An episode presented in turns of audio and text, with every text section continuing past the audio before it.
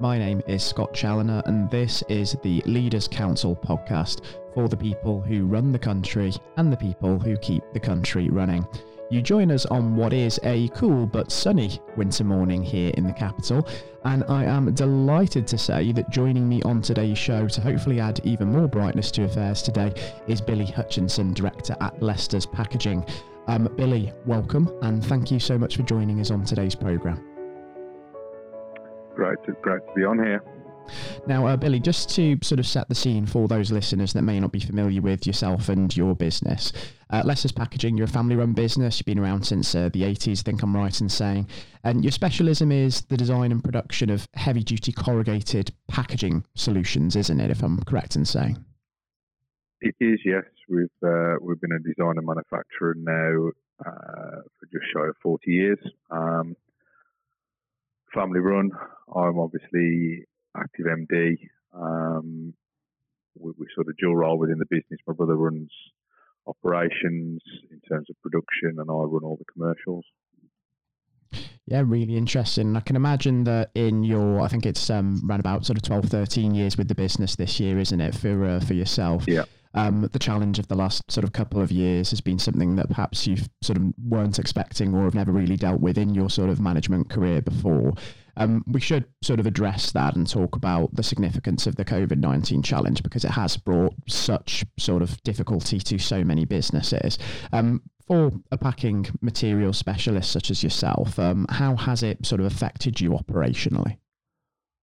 To be honest with you, sort of as the pandemic um, kicked off, we had just made the single biggest investment in Lester's history. Uh, we invested three and a half million pound in a new production line. Mm. Um, just as they started to shut borders, we got engineers from Taiwan, Italy, France, um, all on site, all wanting to exit the country before they shut the borders. Um, so, in terms of for, for us, the initial scarcity of having no training and having a three and a half million quid debt sat on the floor um, the potential that it could just be a very expensive ornament because we didn't know how to use it. But obviously, us as a business and the and the can-do mentality, we, we've had to self-teach uh, and, and sort of worked our way through it. The first initial couple of weeks was a little bit sort of touch and go, where we didn't know what was going to happen. But because we're sort of critical supply um, in mm. terms of pharmaceuticals, in terms of food supply, uh, the business sort of stabilised very, very quickly. Um, we obviously put all the precautions in place for us to be functional. So all the social distancing, we put sort of um, radio headsets on all the team members so they didn't have to stand next to one another whilst talking. Obviously, regular sanitising of stations and all, all the usual regular cleaning and, and, and things that we needed to do to make us COVID safe. Yeah, makes perfect sense. And um, I can imagine as well, given that it wasn't just as simple as shifting sort of all of your workforce to sort of remote working because you simply can't do that in your line of work. Um, was it sort of easy to kind of maintain sort of staff morale and well-being during this time? Because I can imagine in those early weeks there was probably a little bit of anxiety amongst one or two about maybe yeah, coming into there, work. There, yeah, there was a lot. There was a lot of fear, but obviously mm. through the strong team ethos that we've got, we we managed to negate around it and, and sort of give everybody the reassurances that they need, put made people comfortable at the levels that they needed to be comfortable at in terms of if they're wearing face masks, sort of regular hand sanitizing, uh, and just just doing as much as we possibly could. Obviously, we went to um, weekly lateral flow testing um, just to sort of put everybody at, at, at everybody's peace of mind, uh, put everybody's mind at rest that they're not sort of uh, in an envir- environment where there's sort of COVID being spread amongst themselves. And if we sort of address this from sort of leadership through a crisis perspective, I can imagine you probably come through this having sort of learned quite a lot from what has been quite a challenging experience. Yeah, absolutely. In terms of us, we've had, we've had to shift our whole business strategy.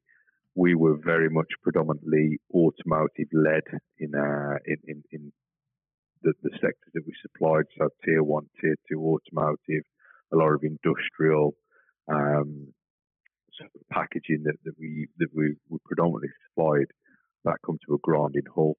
Um, obviously, Jaguar Land Rover mm. is a, a, a, big source of income for the West Midlands in terms not just predominantly supplying Jaguar Land Rover, but everybody who feeds into that automotive sector um, pretty much dried up overnight. So we had to switch our strategy very quickly to a lot of your online. So we do a lot of packaging for sort of online mail subscription companies now. We do a lot for your online um, wine, beer, and spirit companies, a lot of food, online food companies, um, because people's buying habits change so quickly. Uh, we just have to shift our strategy, and we're, we're lucky enough that we've got in-house sort of digital marketing that's able to constantly revisit this and look where the trends are and look where we can ultimately make our mark. And having found sort of those alternative income streams during the pandemic, I can imagine that you're planning on sort of keeping those as part of the business strategy, sort of moving into the long term now, even when COVID is no longer an immediate and present danger. Absolutely. And, for us, I don't think people's buying habits are going to return to the way they were uh, in, in any hurry. So I think we live in an era now of convenience. I think we we rely heavily on online e-retail, uh, and, and I, I, believe it, it, it, it's now the future of, of the way that day-to-day people and their buying habits will, will, will, will continue to sort of funnel through that avenue rather than your mm. traditional bricks and mortar go to the shop to buy things. Predominantly everything comes online and everything comes in a box. Exactly right. And with people sort of during and after the pandemic having talked about the next big challenge that we're going to face being the climate emergency, I suppose sustainability for a business like yourselves is going to be very high on the agenda moving forward as well. Absolutely. So, so for us, we've already taken the steps on that. So mm. we're a carbon neutral company. Um, we're obviously FSC accredited. Everything that we supply um, from a sustainability point of view, uh, every box that we supply is predominantly, I think it's 80% recycled fibres, they're fully recyclable. Um, obviously, with the incumbent plastic tax, there's a lot more new markets opening up, and people are sort of open to uh, what was uh, an unchanged business because they just wrap stuff in polythene. They they use plastic buffers. We're, we're doing sort of plastic design out work now on a weekly basis, uh, and again, it's becoming a large source of our income stream. Yeah, and um, when people are sort of looking at how sustainable businesses are, when they're sort of looking into their buying habits um, as well, I mean, if you're going to be retaining clients, you've got to be thinking about these things as well because it's sort of coming much, much higher on um, people's individual priorities, isn't it? Exactly that, exactly that. And I think that will only accelerate further um, as people become a lot more aware of their sort of impact on the planet and sort of the way that their consumer their consumer habits sort of have effects knock on effects to the planet. Exactly right. And just thinking about uh, the sort of next 12 months, uh, just before we wrap things up on the uh, the program uh, today, Billy, um, having sort of entered this new year and sort of got through the last couple of years that have been blighted by COVID, um, things are starting to look a little bit better now. So, what is the business really looking to achieve in the next 12 months, would you say? Yeah, so for us, obviously, we, we grew exponentially through the pandemic. Um, purely on the fact that there's been such high uh, pressures placed on on supply chains.